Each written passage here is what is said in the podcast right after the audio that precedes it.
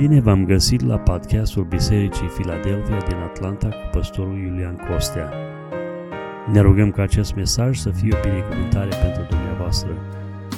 Mesaje noi vor fi postate în fiecare miercuri. Dumnezeu să vă binecuvinteze!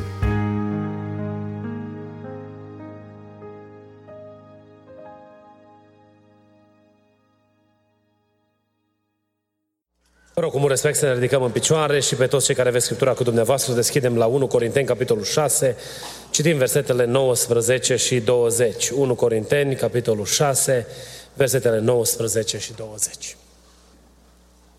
Nu știți că trupul vostru este templul Duhului Sfânt care locuiește în voi și pe care l-ați primit de la Dumnezeu și că voi nu sunteți ai voștri, căci ați fost cumpărați cu un preț. Proslăviți dar pe Dumnezeu în trupul și în Duhul vostru, care sunt ale lui Dumnezeu. Amin. Amin. Vă invit cu mult respect să vă reașezați.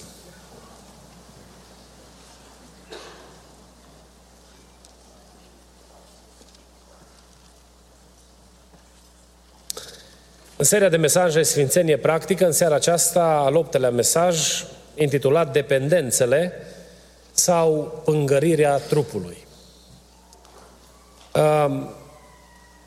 Încă de la început, țin să subliniez că mesajul acesta este un mesaj deloc popular. E un mesaj care, pentru foarte mulți, a ajuns să fie controversat și din dorința de a răspunde oarecum unei crize în care se găsește biserica contemporană. Sunt tot mai mulți uh, predicatori care refuză să mai predice despre lucrurile astea. Um, mă rog lui Dumnezeu ca Dumnezeu să ne dea înțelepciune să putem înțelege inima Lui.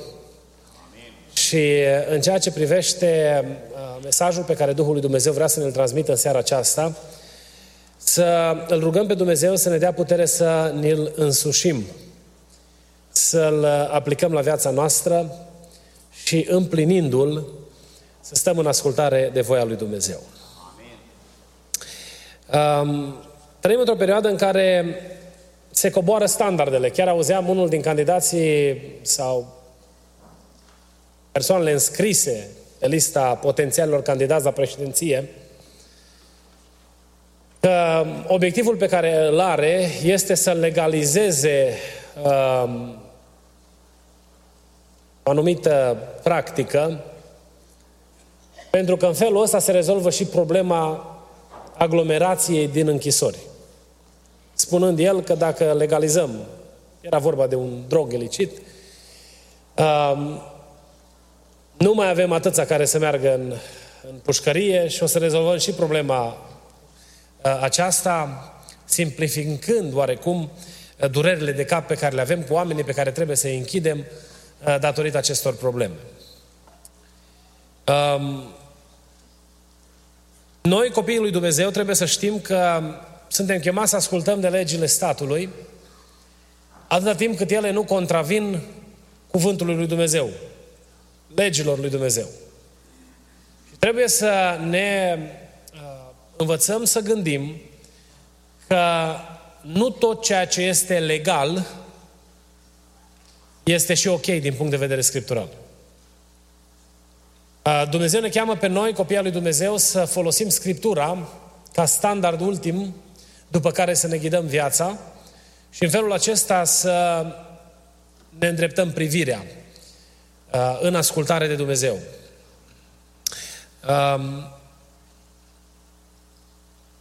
Când omul lui Dumnezeu, Apostolul Pavel, vorbește despre roada Duhului, el spune că pentru cei care în a căror viață este vizibilă roada Duhului, nu există problemă cu legea. Că împotriva acestor lucruri, spunea Apostolul Pavel, nu e lege. Legea nu are ce să, să aibă probleme cu tine dacă în viața ta este vizibilă roada Duhului. Înțeleg prin aceasta că roada Duhului este superioară oricărei legi omenești. Și ascultarea de roada Duhului sau umblarea în rodire prin Duhul Sfânt al lui Dumnezeu ne garantează o viață de ordine și de rânduială, chiar și din punct de vedere al legilor pământești. Um, am întâlnit mulți părinți aici în comunitatea românească care au primit telefoane să meargă să-și recupereze copiii din diferite locuri, datorită unor practici care au complicat soarta acestor tineri și uh, uh, faptele pe care le-au făcut au adus uh, atât de multă rușine chiar și uh, acestora, părinților care s-au trudit să-i crească sau care se trudesc să-i crească în frica lui Dumnezeu.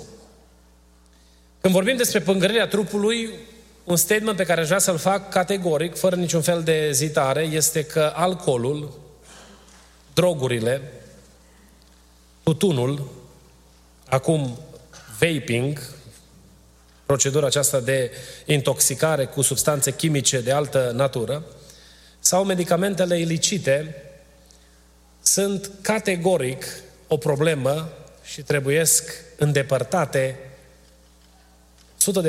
100% din viața fiecărui om care pretinde a avea relație cu Dumnezeu. Um, Scriptura vorbește foarte clar despre faptul că Dumnezeu este interesat de curăția trupului nostru. Și atunci când este vorba de umblarea noastră în ascultare de adevăr, nu numai Duhul nostru este important, ci chiar trupul nostru este important înaintea lui Dumnezeu. E bine, practicarea acestor lucruri despre care, pe care vi le pomeneam și bineînțeles că lista este mult mai, uh, mai diversă, cu ramificațiile ei, nu face nimic altceva decât să întineze, să pângărească trupul acesta. Apostolul Pavel vorbește în 1 Corinteni, când vorbește despre curvie, și spune că este un păcat pe care omul săvârșește în trup. Și Dumnezeu are pretenția ca trupul acesta să fie curat înaintea lui Dumnezeu. Romani, capitolul 12, versetul 1 ne spune că pretenția lui Dumnezeu este ca noi să ne aducem, ce să aducem? Trupurile noastre ca o jertfă vie, sfântă și plăcută lui Dumnezeu. Aceasta va fi din partea noastră o jertfă duhovnicească, va fi o închinare înaintea lui Dumnezeu. Suntem chemați de Dumnezeu să ne păstrăm trupurile în curăție. Lucrurile pe care le-am menționat aici uh, merg împotriva așteptării lui Dumnezeu de a trăi o viață curată. Am întâlnit credincioși care au venit la mine și mi-au spus Iulian, dar un pahar, că doar Biblia nu-i foarte clară. Am studiat uh, problema bisericii primare și am citit în părinții bisericești, o să mai revin eu la treaba asta, dar uh, pentru ei uh, nu a existat uh, o diferență între must și uh, uh, uh, mustul fermentat. De aceea îi găsim pe părinții bisericești fiind categorici împotriva practicilor de genul acesta. Probabil unii dintre dumneavoastră știți că dintre părinții bisericești, uh, Tatian, Clement din Alexandria, Tertulian, Ciprian, Tertulian cu precădere, a vorbit deschis împotriva consumului de alcool, dar nu numai împotriva consumului de alcool. O persoană care comercializa alcool era refuzată de la botezul în apă. Dacă o persoană care era implicată într-un serviciu care impunea comercializarea alcoolului uh, vrea să se boteze, nu putea. Trebuia să schimbe locul de muncă.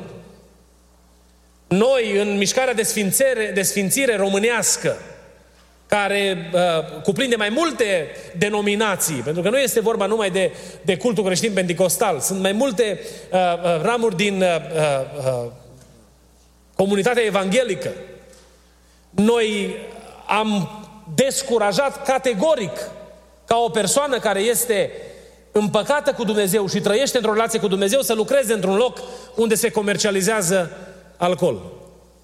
Aduc aminte că odată a venit cineva să se boteze și am spus că una din problemele pe care le are cu privire la botez este că la el, la magazin, se comercial, se vinde alcool și el ori scoate alcool afară de pe rafturi și nu mai vinde alcool, ori nu se poate boteza. Păi, a fost foc și pară.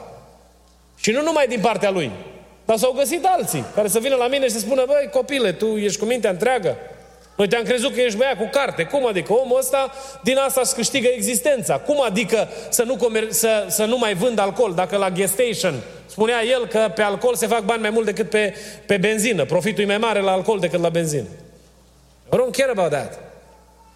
As children of God, we prohibited the use of alcohol and any form of encouraging others to use alcohol. Chemarea lui Dumnezeu pentru noi uh, uh, este să trăim o viață curată la nivelul trupului. Ori de câte ori găsim în Scriptură, și folosesc alcoolul ca și exemplu, pentru că încă nu se descoperiseră celelalte forme de uh, intoxicare, uh, este asociat întotdeauna cu o practică negativă, cu ceva rău. Chiar și cei care, care sugerează consumul moderat de alcool, spunând că noi trebuie să fim echilibrați și putem consuma din când în când alcool dacă, dacă putem să stăpânim situația și respectiva problemă, respectiva substanță nu pune stăpânire pe noi. Dacă nu pune stăpânire pe noi, suntem ok.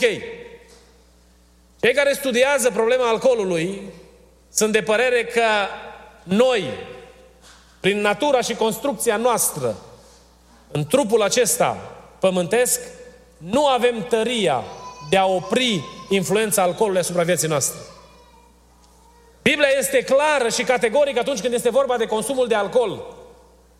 Că acesta întunecă mintea. Îmi spunea cineva odată și un mare adevăr în treaba asta, spunea că pentru el, el înțelege consumul de alcool că ai voie câte un pahar pentru fiecare om, spunea el. Eu bine, și-au spus că la fiecare pahar ești alt om. E suficient un pahar de alcool ca să-ți altereze gândirea, ca să te facă să-ți îndrezi privirile după femeia altuia, ca să te facă să nu mai ai disponibilitatea de a-ți înălța inima către Dumnezeu și ca să te facă să găsești un sens fals de mulțumire, împlinire lăuntrică. Oamenii care consumă substanțe de genul acesta fac lucrul acesta din două motive. Din dorința de a experimenta plăcerea, sunt, unora, sunt unii oameni cărora le place să consume lucrurile acestea pentru că se simt bine, le face plăcere. Și sunt alții care folosesc lucrurile acestea pentru a-și înneca amarul, necazul, suferința. Sunt oameni care fumează. Am văzut pe cineva fuma două pachete de țigări la zi. Și am zis, omule bun, dar ce faci? Te, tu trăiești cu, în clouds, că la tine, cred că aici, în zona asta, îi fum. Și îmi spunea, a, ce știi tu, câte probleme am eu și mai înnec și eu amarul cum pot. O să vorbesc un pic despre problema aceasta a dependenței și în ce fel diavolul încearcă să ne prindă în ciclul acesta vicios al dependenței pentru a ne ține legat de lucrurile acestea care sunt o urăciune înaintea lui Dumnezeu și care pângăresc trupul nostru. Nimeni din cei care au ajuns să fie dependenți, fie de substanțe, fie de anumite activități sau, sau lucruri pe care le fac, nu au făcut sau nu au experimentat lucrul acesta peste noapte. Dependențele s-au dezvoltat în timp. O, consum uh, un pahar acum că, uite, toți prietenii, și nu mă fac eu de râs în fața prietenilor mei de la servici, că vezi, Doamne, eu nu pun în gură uh, un pahar de, nu pot să iau un, un pahar de vin. Că doar și în Biblie scrie de vin și mi-au atâta, dar nu știu eu îngust la minte. Și de acolo a început drumul spre dezastru pe care niciun alcoolic nu-l, nu-l anticipează. Nici o persoană care ajunge să fie prinsă de diavolul în gheara aceasta a dependențelor nu-l anticipează. Spuneam să fiu ok. Și vine momentul când diavolul folosește oportunitatea pentru a pune mâna pe tine și te face să faci lucruri care sunt o urăciune înaintea lui Dumnezeu. Când Scriptura vorbește despre faptul că consumul de asemenea lucruri, de asemenea uh, uh, uh, uh, substanțe, aduc pângărire asupra trupului, Scriptura ne previne de ceea ce urmează să se întâmple. Pentru că în momentul în care noi ne, ne permitem să cochetăm cu lucrurile acestea, ajungem la dezastru. Ajungem la dezastru. Sunt oameni care au spus, oh, pe mine nu pune stăpânire uh, nici alcoolul, alții care au spus că ei pot controla drogurile, sunt persoane care lucrat în, lucrează în domeniul medical și consumă painkillers. Consumă medicamente din acestea care sunt pentru administrarea durerii. Și spun, nu, mă doare și e ok. Creierul la un moment dat începe să producă senzația de durere, chiar dacă nu există durere. Pentru că te leagă de medicamentul respectiv pe care tu ți-l dorești. De ce credeți că autoritățile sunt împotriva unor asemenea practici? Am întâlnit persoane care, de exemplu, în uh, businessul acesta de îngrijire a persoanelor în vârstă, au ajuns să folosească medicamente care trebuiau date a pacienților. Și au fost cazuri nenumărate de oameni care au ajuns să plătească, să plătească chiar și din punct de vedere legal prostiile acestea, pentru că și-au legat trupul prin dependență de aceste substanțe care au produs dependență. Biblia, când ne spune nouă să stăm departe de asemenea lucruri, prezintă, ne prezintă dragostea lui Dumnezeu. Um, eu am uh, trăit în preajma unor oameni care au consumat alcool mult. Știu pe cineva care punea alcool în, până și în cafea. Pentru că era atât de legat de, de treaba asta, încât nu putea să se separe. Și problema pe care el a avut-o pentru a încheia legământ cu Dumnezeu a fost tocmai legătura aceasta. Și am început să ne rugăm lui Dumnezeu ca Dumnezeu să rupă legăturile. Și când Dumnezeu a rupt legăturile, omul acesta l-a mărturisit pe Domnul în apa botezului. Pentru că Dumnezeu mai rupe legături și astăzi binecuvântat să fie numele Domnului. Um, în istoria bisericii, vă spuneam de părinții bisericești, au fost categorici împotriva consumului de alcool. Sunt articole clare pe care le găsiți în, în cine sunt părinții bisericești. Sunt cei care au urmat apostolilor în prima perioadă de existență a bisericii primare. Cei care au preluat slujirea de la apostol și au dus mai departe biserica. Apostolii vorbesc clar despre lucrurile acestea. Recomandarea pe care o face Apostolul Pavel este o scuză pe care unii o folosesc pentru a-și îndreptăți anumite practici care nu sunt plăcute lui Dumnezeu. Dar este clar, Scriptura vorbește că în împărăția lui Dumnezeu, în 1 Corinteni, capitolul 7, bețivii nu vor intra, Oricât am încercat noi să ne amețim mintea, să ne, eu știu, împăcăm conștiința prin mesaje pe care le auzim din alt, de la anumiți predicatori, Scriptura spune negru pe alb, părerea lui Dumnezeu este nu. Și dacă îți pasă de părerea lui Dumnezeu, asculți de Dumnezeu. Nu o să vin cu uh, arcanul sau cu eu știu ce alte uh, mijloace pentru a urmări pe cineva care face lucruri de genul acesta. Bineînțeles că dacă ele devin publice, au consecințe. Chemarea lui Dumnezeu pentru noi este să stăm departe de aceste lucruri. Amin. În gura noastră să nu punem alcool, în gura noastră să nu punem droguri, uh, să stăm la o parte de consumul sau uh, folosirea tutunului, uh, să nu ne atingem de procedura aceasta numită vaping, de intoxicarea corpului cu tot felul de substanțe chimice și să ne păzim de consumul medicamentelor ilicite, care de fapt nu trebuie să folosite decât în situația în care sunt prescrise ca un tratament de un medic care ne îngrijește. Pentru părinții bisericești a fost categoric consumul de alcool este interzis. Chiar am găsit un articol scris în, într-una din scrierile uneia dintre părinții a lui Tertulian. El spunea în felul următor, slujitorii care au fost ispitiți să consume alcool li se cerea commitment pentru abstinență totală sau revocarea sau restituirea din slujbă. Aceasta era practica bisericii primare, era modul în care a înțeles biserica. Până în zilele noastre, dacă ne uităm chiar și în maniera în care biserica noastră, din Assemblies of God, vede problema aceasta a alcoolului, noi suntem categoric împotriva consumului de alcool în orice formă. Curăția noastră în trup, în felul acesta, este o dovadă a ascultării noastre necondiționate de Dumnezeu. Practic, noi arătăm în mod practic că suntem gata să ascultăm de Dumnezeu dacă stăm la o parte, ne ținem afară de asemenea practici. Un, încă un exemplu care ar trebui să fie un, sistem, un semnal de alarmă pentru uh, tinerii care se căsătoresc. Consumul de alcool la căsătorii, la nunți. Este o urăciune înaintea lui Dumnezeu. Șampania consumată în noaptea anunții este o urăciune înaintea lui Dumnezeu. Paharul de alcool consumat în honeymoon pentru a, eu știu ce. Este o urăciune înaintea lui Dumnezeu. Aceasta este ceea ce credem noi ca biserică. Și ne rugăm lui Dumnezeu ca Dumnezeu să ne ajute pe noi și copiii noștri să urmăm cuvântul lui Dumnezeu. Um, în ceea ce privește legarea noastră de consumul acestor substanțe, este ceva ce se numește dependență și noi suntem foarte familiari astăzi cu ideea de dependență. Am addicted. Și auzim tinerii vorbind foarte mult. Am predicat într-o seară la tineret despre addictions și habits. Pentru că una este să-ți faci un obicei și alta este să fie o dependență. Obiceiul poate să fie bun sau rău, pe când dependențele sunt întotdeauna greșite, rele. You cannot be addicted to God. Asta e o anomalie. Dacă auziți că cântă somebody, somebody singing about I'm addicted to God, sunt dependent așa de Dumnezeu, forget about it. Pentru că dependent e întotdeauna cu o nuanță negativă. Dependența este ceva care înlocuiește puterea lui Dumnezeu. Îl înlocuiește pe Dumnezeu însuși. Este legarea prin vinovăție de anumite lucruri sau practici.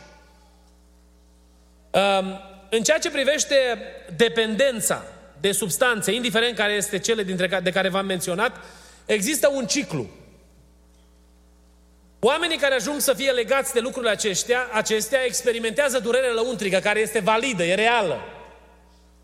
Fie un necaz, fie o supărare, fie o problemă cu care s-au confruntat. Aduce în sufletul lor o măsură de durere, de durere care pare insuportabilă și nu se mai poate depăși sau de nedepășit.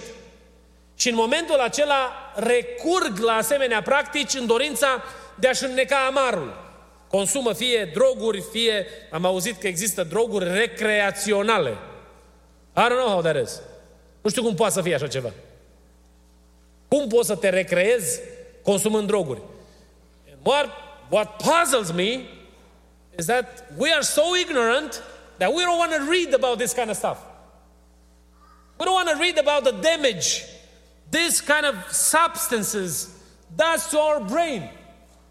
And how our brain it's prohibited to function properly just because we decide to use this kind of stuff. În momentul în care o persoană pune un pahar de alcool în, în gură, deja trupul lui este afectat și mintea nu mai funcționează corect. Și să vrei de bună știință să fii plecat de acasă, this is something pentru mine de neînțeles. Deci să te duci tu cu mânuța ta să iei un lucru care știi că îți face damage, îți, îți produce efecte de lungă durată asupra procesului de gândire, asupra rațiunii. This is something unbelievable. It's hard to, to understand. Dar practic asta se întâmplă. Vine omul care spune, ok, am să-mi nec un pic amarul, știu că soluția este temporară și că nu mă va ajuta, că nu va rezolva problema pe ansamblu dar o să-mi dea puțin senzația că sunt ok și după aceea le luăm noi iară de la capăt. Durerea aceasta înnecată de consumul acestor substanțe revine înapoi. După durerea aceasta, după uh, consumul propriu zis, urmează dependența. Când noi începem să experimentăm durerea. Și vă spuneam adineauri, în procesul de legare sau de dependență de aceste substanțe, creierul nostru începe să ne spună că avem probleme și dacă nu avem. Și hop, înapoi la substanță pentru a ne simți, eu știu, bine pentru o, o clipă, pentru că uităm, probabil, uh, de, de treaba asta. Eu n-am fost niciodată beat, niciodată drogat, n-am experimentat treaba asta, dar am văzut a fost o situație când a trebuit să scot un tânăr care venea la tineret și tata lui predica la tineret și a trebuit să mă duc cu el la baie să-l spăl pe față că era atât de drogat că nu putea să țină pe picioare. Lucruri care sunt o rușine înaintea lui Dumnezeu. Care ar trebui pe noi să ne facă să, să intrăm în pământ. Om care nu te poți înțelege, pui o întrebare și spune altceva. Încerci să vorbești ceva cu el și să descrie altceva. Sau începe să facă tot felul de aprecieri foarte deplasate cu privire la anumite lucruri. După ce se, se stabilește legătura cu substanța respectivă prin dependență, urmează încălcarea valorilor. Pentru că Dumnezeu a pus în noi glasul conștiinței și de câte ori întindem mâna să facem ceva rău în domeniul acesta, ne strigă în, în conștiință Dumnezeu prin Duhul Sfânt, nu-i bine, nu-i bine. Și te semnalează Dumnezeu. Dar noi, în mod voit, datorită dependenței, călcăm în picioare valorile lui Dumnezeu. Și știți ce se întâmplă după aceea? După ce se liniștește problema, vine sentimentul de vinovăție. Și începem să avem mustrări de conștiință. Oh, iar am greșit, iar... Apoi apare rușinea. Sunt oameni care au fost expuși la așa ceva. Spunea uh, cineva că până când nu l-a atins Dumnezeu, trebuie soția să le ia din șanț. Om care era bine văzut, un om meseriaș în localitatea în care locuiau, ajungea prin șanțurile din sat, din localitate și trebuia soția să meargă să-l culeagă și copiii să-l aducă acasă. Să nu mai vorbim de alte persoane care au trebuit să fie dați afară de la locul de muncă. Pentru că nu-și puteau exercita responsabilitățile de serviciu. Ajung o rușine pentru întreaga familie.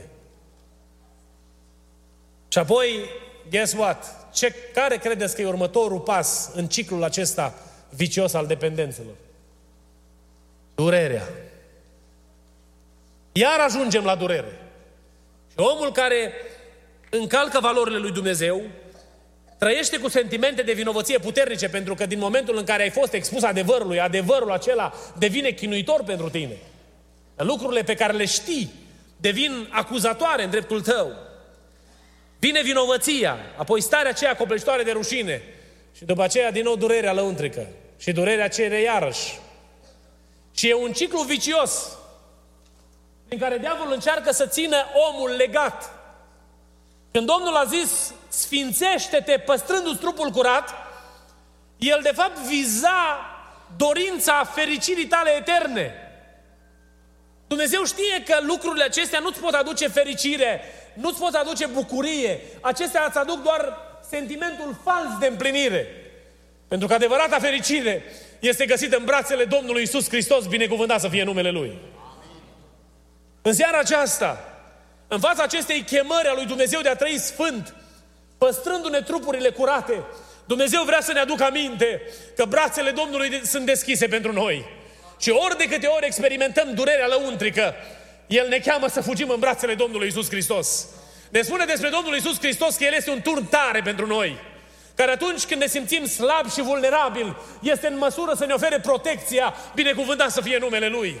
Atunci când ne este frică de împrejurări sau situațiile prin care trecem, El ne garantează succesul. De aceea chemarea lui Dumnezeu, în loc de a fugi la lucrurile acestea care sunt atât de devastatoare pentru trupul acesta, să fugim în brațele Domnului Isus Hristos și să găsim mângâiere în brațele Lui. Binecuvântat să fie numele Lui. Problema durerii tale nu se poate rezolva în niciun alt fel decât prin intervenția supranaturală a Domnului Isus Hristos. Binecuvântat să fie numele Lui. El este un prieten bun pentru omul abandonat. Este un părinte iubitor pentru copilul care nu găsește înțelegere în casa părintească. Este un eliberator pentru cel care a fost prins și legat de lanțurile păcatului. Iisus Hristos, Fiul lui Dumnezeu, binecuvântat să fie numele Lui. Indiferent care ar fi durerea care te împinge spre asemenea practici, vino și pune la picioarele crucii Domnului Iisus Hristos. Nu încerca să cauți eliberarea sau ieșirea din situație legându-te de lucrurile acestea care ulterior o să aducă mai multă întristare. În momentul în care te-ai prăbușit în brațele lui Hristos, inima ta este cercetată de Dumnezeu în mod supranatural și găsești bucurie, împărtășia cu Dumnezeu și cu frații în casa lui Dumnezeu, binecuvântat să fie numele Domnului. Și când vii în locul acesta, în loc să fii un falimentar, care de fiecare dată când te apropii de Dumnezeu trebuie să stai cu capul plecat pentru că știi ce ai făcut. Și chiar dacă pe oameni poți să-i înșeli, pe Dumnezeu nu să-L poți înșela niciodată. Dumnezeu te vrea biruitor. Dumnezeu vrea că atunci când vii aici să poți să ridici steagul în, biru- în numele Domnului Isus Hristos, steagul biruinței, să spui Domnului, Doamne, te laud că mi-ai dat putere să calc în picioare toată împotrivirea vrăjmașului. Și săptămâna aceasta a fost o săptămână de biruință, slăvit să fie numele Tău. Nu-ți lega mintea și inima de lucrurile acestea. Pentru că acestea o, să, o să-ți aducă dezastru și nici de cum eliberarea pe care o cauți cu atâta disperare. Leagă-ți inima cu toată ființa ta de Dumnezeu. Și Dumnezeu e Cel care binecuvintează viața ta. Când auzi de ideea de social drinking, stai la o parte de, de, de lucrurile acestea, pentru că dacă dorești adevărata socializare, aceasta se realizează în părtășie cu Biserica Domnului Hristos. Adună-te unde se roagă frații. Adună-te unde cântă frații și laudă pe Dumnezeu. Adună-te împreună cu cei care ascultă cuvântul lui Dumnezeu. Adună-te împreună cu cei care sunt gata să învețe cuvântul lui Dumnezeu și proslăvește-L pe Dumnezeu în felul acesta în viața ta. Pentru că atunci vei găsi adevărata bucurie. Dorești să te afirmi, să fii cool, să ai, eu știu, sentimentul că ești apreciat și prețuit de cei din jurul tău. Vreau să-ți aduc aminte că cel care pune preț pe, pe tine și cel în a cărui ochi ai preț este Dumnezeu, dacă asculți de El și de cuvântul Lui. Uite în istoria, în istoria cuvântului lui Dumnezeu, oamenii care s-au au consumat alcool. Aduc în față pe un om pe care îl cunoaștem ca un mare erou al Scripturii, dar care când s-a îmbătat a făcut o nenorocire care a atras blestem asupra casei lui și asupra copiilor lui. În loc să-și vadă realizat planul pe care Dumnezeu îl avea pentru el, a atras asupra casei lui blestemul mâniei lui Dumnezeu. Îl scăpase Dumnezeu de foc. Își arătase Dumnezeu slava și puterea în viața lui. Și a legat inima de lucrurile acestea și a ajuns să fie o rușine. Și apoi își blesteamă copiii. Nabal Omul care a reușit să se realizeze din punct de vedere material, care a reușit să-și construiască o reputație și o influență suficient de mare, a ajuns în timpul unui ospăț să vadă sfârșitul zilelor, pentru că mintea a fost alterată de alcool. Când mă uit cu câtă ușurință în vremea în care trăim astăzi, oamenii sunt gata să absorbe din plăcerile lumii și să meargă spre dezastrul acela. Se umplută inima de milă și de compasiune. Mă rog lui Dumnezeu ca Dumnezeu să ne păzească pe toți Amin. și pe copiii noștri de asemenea practici. Putem să ne ridicăm în picioare, urmează să ne rugăm.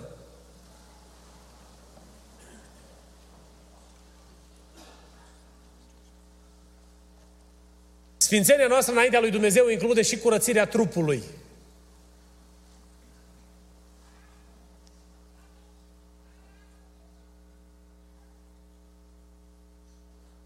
Noi nu vă cunoaștem și nu cunoaștem toate detaliile despre viața dumneavoastră. Aduc aminte de o situație când Domnul, Duhul Domnului descoperea la un cer de rugăciune unui frate și a spus că ai alcool în casă. Și fratele, nu, nu. Și atunci Domnul vine și spune, ba da, e în sticlă de culoare aia. Nu, nu. Și nevasta lui zice, ba da, știu că am văzut o sticlă de culoare aia la noi în cameră. Dumnezeu a dat pe față lucrul acesta. Dar nu, nu, nu ne mai vorbește astăzi Dumnezeu, nu de alcool. Și nu mai auzim descoperiri atât de specifice cu privire la aceste practici. Oare nu ne-am îndepărtat împietrindu-ne mintea și inima înaintea lui Dumnezeu?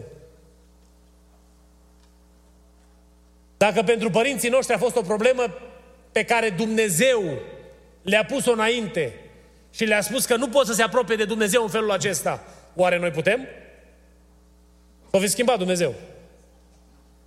Este acum God 3.0 sau 5.3, nu?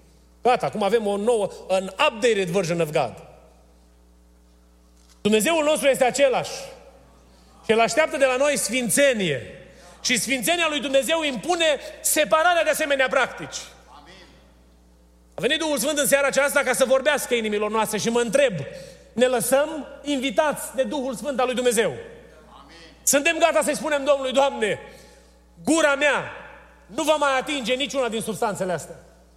Pentru că în numele Domnului Isus Hristos vreau să trăiesc sfânt pentru Tine. Amin. Îmi restricționez viața și poate să-mi spună oricine mi-ar spune lumea asta că este ok, dacă cuvântul tău este atât de clar, eu, Doamne, vreau să trăiesc separat de lucrurile acestea și vreau să te onorez pe tine printr-o trăire în sfințenie și în domeniul acesta. Amin. Spunem lui Dumnezeu, dacă ai o problemă mai gravă și ești legat și diavolul a reușit să te mintă justificându-ți practicile printr-un, uh, eu știu, mesaj, o învățătură, un sfat din partea cuiva, roagă-L pe Dumnezeu în seara asta să, se, să ți se descopere în mod personal. Amin. Spune Domnului că vrei să știi care e adevărul. Adevărul nu-l deține nici Iulian și nici un predicator din lumea asta. Adevărul îl deține cuvântul lui Dumnezeu, binecuvântat să fie numele Lui.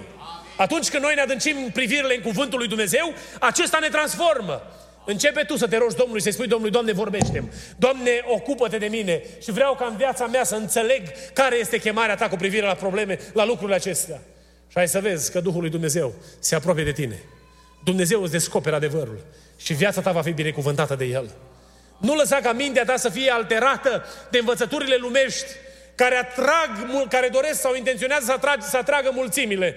Citeam despre prezbiterieni că la un moment dat aici în Statele Unite, în anul 1913, au hotărât să interzică membrilor inclusiv să transporte alcool. Deci ăștia care făceau, care erau șoferi.